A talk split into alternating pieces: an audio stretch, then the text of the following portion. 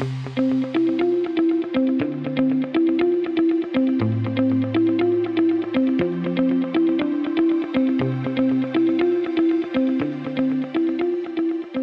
Is going on, everybody? Welcome in to another edition of the Daily Energy News Beat Stand Up here on this gorgeous Thursday, August 3rd, 2023. As always, I'm your humble correspondent, Michael Tanner, coming to you from an undisclosed location here in Dallas, Texas. Stu has the afternoon off, so I am um, taking a solo show today. But fear not, guys, I still am here to bring you the news. I've got two stories, then really going to cover what I think is the biggest story today, which is oil prices dropping amidst a 17 million barrel bill dropped by the EIA. Um, I'll dive into that. First, I'll talk about though U.S. oil industry giant warns Democrats' green energy push fuels a doomed economy. This is a great. I wouldn't say a great article. It's exactly why Harold Hamm bought Continental so he can go on Fox News um, and scream about the Democrats' green energy push. So we'll dive into what he said um, there. And then finally, this has got to be a nightmare. Arizona driver says he was trapped in hot Tesla after battery dies.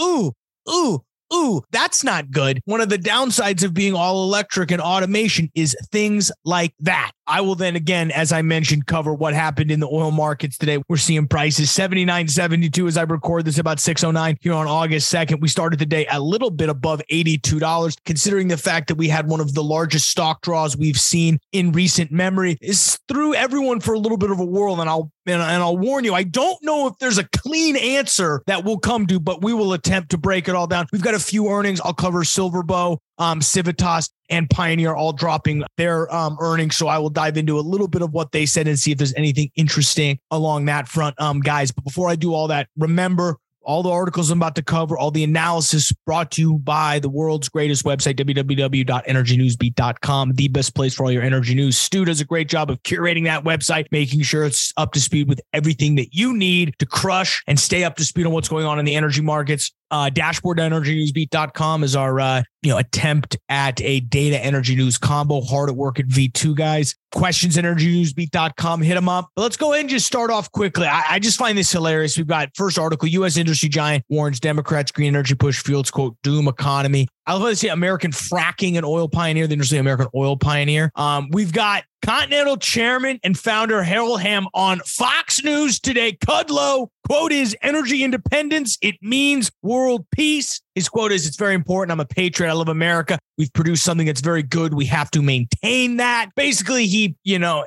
amen. In my opinion, it was his first opportunity to get out in front um, of the news cycle because now that Continental is no longer public, it's private. He can say whatever he wants. Um, so you know, he's definitely going to dive in on that. He argued that even though President Biden has waged war on the over the fossil fuels for the last three years, he says that Americans are not going for, for it. Um, he says EV sales are down, big companies are losing tons of money. The oil tycoon said, likely hinting at Ford's recent multi billion dollar loss. People are not going for it. The American people don't want it. I don't know if they don't want that or not, but what I do know is this EV stocks are getting pounded. We know that. Oil and gas stocks are getting pounded. I'm looking at my board right now. A lot of red. He's coming out to make a push. Again, luckily he's private. They play by a different set of rules. So he kind of comes at at a critique from from he can kind of come from the sideline. He can say whatever he wants and not necessarily need to be subjugated to a board. He is the now he's got creditors, but you know he he's he, famously wrote a one billion dollar check to his ex wife. Um, I've I've seen a picture of that. It's kind of crazy, but good for Harold Hamm getting out there. It's why he bought it. spending you know, $20 billion to buy back Continental stock in order so you can go on CNBC. It's the world's most expensive time slot, and I'm here for it. Next up, this is scary, guys. Arizona driver says he was trapped in hot Tesla after battery died. We're just going to read a little bit of this, guys. So this is in this is in Arizona, guys. So obviously smoking hot, 112 degrees. A Peoria man says he was trapped in his Tesla in extreme heat after the power died and didn't know how to escape. ABC 15 investigators found a dozen of drivers have filed complaints with the federal auto safety regulators who are arguing urgent car owners learn how to manually get out in emergency. It's definitely a safety concern. It's one of the hotter days. 73. Okay, so this is all a scam because the dude was 73 year old. Newsflash: If you're too stupid to get out of a car, and have to learn how to get out of a car, just educate yourself a little bit, man. 73 years old, like I get it. You know, if, if this was a 25 year old, I think a little bit different. But the fact that this dude's 73 might be a little bit um old on my blood. He was stuck in his Tesla Model Y in his garage back in June. I just I mean, it, you feel bad for this. this is an old guy. I feel if Stu was here, I'd I'd ask Stu when the last time he did this was, but I, I only kid. You feel sorry. That's not good. I mean, it, it, all jokes aside, getting stuck in a hard car is not good but you should just probably figure out how to like open your car. You know, to give you guys an idea, you know, they say Tesla needs to address this. I mean, this is an interesting quote. Car safety expert Norman Hubel. It's essentially a computer on wheels that runs on a battery. That's ex- it's very true. So I personally, when I was in the market, you know, five years ago for a truck, I wanted something that more, you know, had the manual seat, something that was as little as electronics as possible, so I could replace the stuff.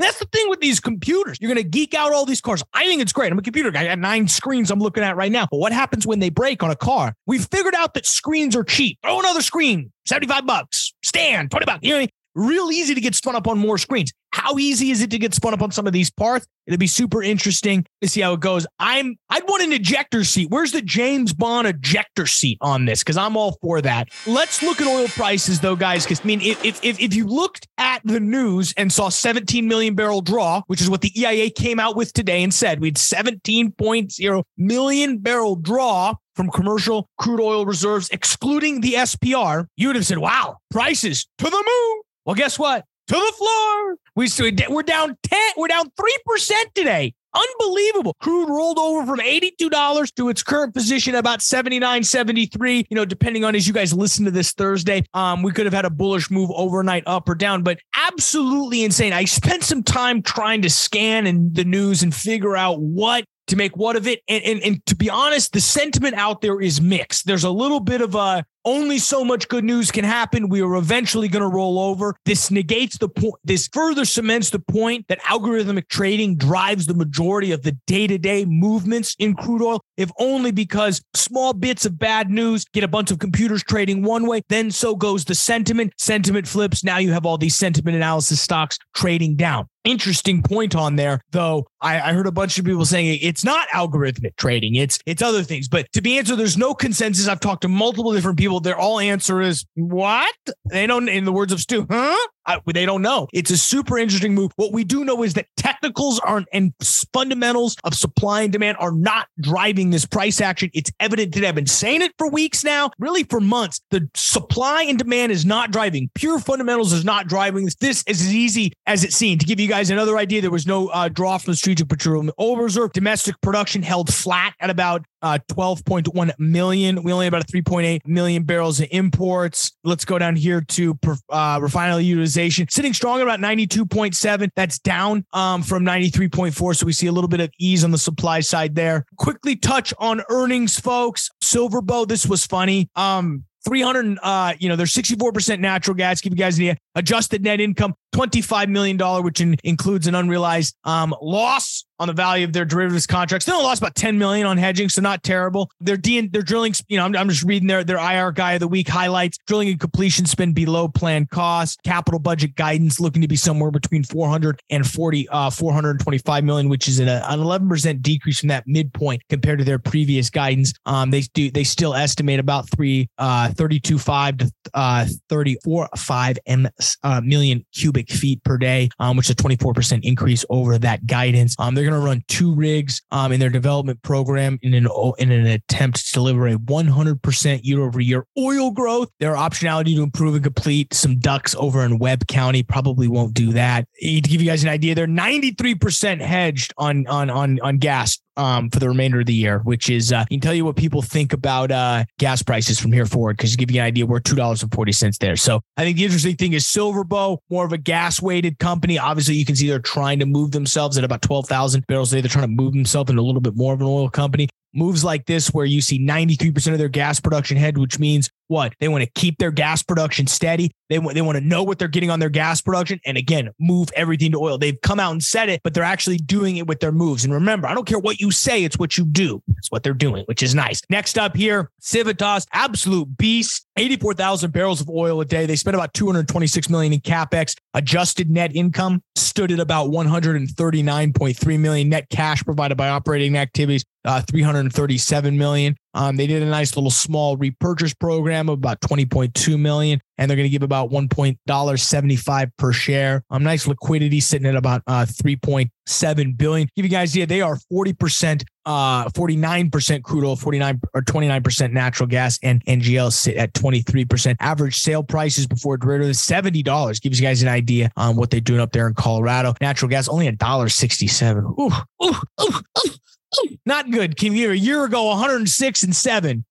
Been good to be an oil company a year ago, getting about 71 uh, or, or 41 B crude oil BOE equivalent all the way around. Again, they bought Tap Rock. They're going to go ahead and and and, and continue um, integrating that 53,000 barrels of oil per day um, that officially closed today. Um, so you're going to go ahead and be able to kind of load that in. So to give you guys an idea, um, their pro forma now on an oil production standpoint is somewhere between 95 and 105,000 barrels of crude oil a day. So they're going to be crossing that 100,000 barrel of oil per day mark. Choo choo, gotta love it. A little bit of increase in their LOEs, but you'll take that. Pioneer decides to crush it per usual. You know, they reduced their uh, Free cash flow, 750 million. It's good to be on top, baby. Good to be on top. I'll tell you that much. 369,000 um, barrels of oil per day near the top end of their guidance. Whoop, whoop. Um, 171 or 111,000 or 711. I can't talk today. 711,000 uh, BOE, top end of their, their quarterly guidance there. So crushing into both categories. Um, quarterly base plus variable dividend about a dollar 48. Um, did a small repurchase program around 124 million shares. Um, I mean, they continue to truck, truck, truck, truck, truck along. I mean, they're the big players in the game. They've got the prime acreage. They're the largest independent out there besides the, you know, besides the mid majors out there, up there with Occidental. Again, there's not much they can really do wrong at this point other than really try some new stuff. I think the other thing, if you were to dive deep into all three of these and, and some things I've been seeing really in all of the different earnings releases is the commitment to longer lateral lengths. You know, Exxon was touting, you know, the 15,000 foot lateral is a much more preferred to the 10,000 foot lateral just due to the overall cumes are coming in at, a, at more at more than a one to one ratio, which is interesting, which tells me there's got to be something going on with the completion side of it. When they tell you it's just lateral length, a little bit wary. Yes, lateral length means something. How much of that is completable? And then what are you doing to treat that? And that I think is where some of that secret sauce comes into. So don't be fooled by the longer lateral lengths. Yes, love to see that. You know, you know, as a guy who loves drilling himself, you know, let's go 20,000 feet. I think again, it comes back to you actually turning and rolling those wells over to production. So we'll continue to watch that, guys. Appreciate you checking us out here on this gorgeous Thursday, guys. Tomorrow's the weekly update. You will hear from Stu and I Monday morning, which we'll record Sunday night just for you guys. As always, we appreciate it. As always, www.energynewsbeat.com. We'll see you on Monday, folks.